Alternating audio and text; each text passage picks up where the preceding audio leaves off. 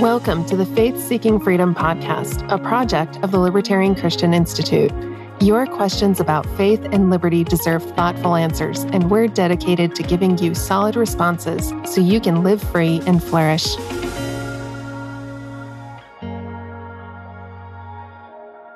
All right, today we have an excellent question. I don't know who this comes from.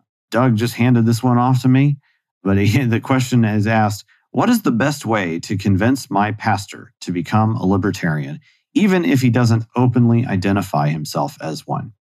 Well, now we get to the nitty gritty and the deep stuff, right? Well, hopefully I can answer this, you know, somewhat as specifically and vaguely as I can. How's that for a contradiction in terms?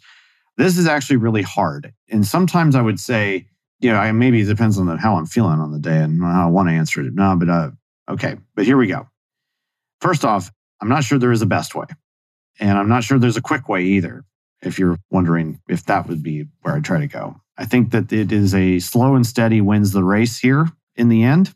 If what I would like to say is that with regards to pastors, really it's the same as any Christian in some level, in that the best way I know to do it is to appeal to the good aspects of their theology that they already believe and ask them to become more consistent about it. So, you know, there are so many good components of the libertarian way of thinking about political theory and economics and ethics that so closely align with the Christian way of thinking that I think it's really just sometimes we get confused by the world around us and the common political beliefs of our culture that we miss some of the easy ways in which we can become more consistent with our theology just by paying a little more attention to the details.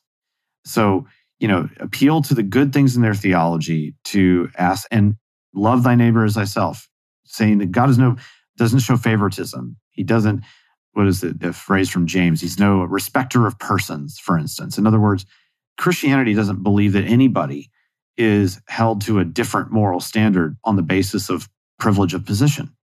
You know, just because you wear a policeman's uniform or, or a politician or a king or a pastor or a pope means that you get to have a different standard of morality applied to you. In fact, if anything, some people may be held to higher standards.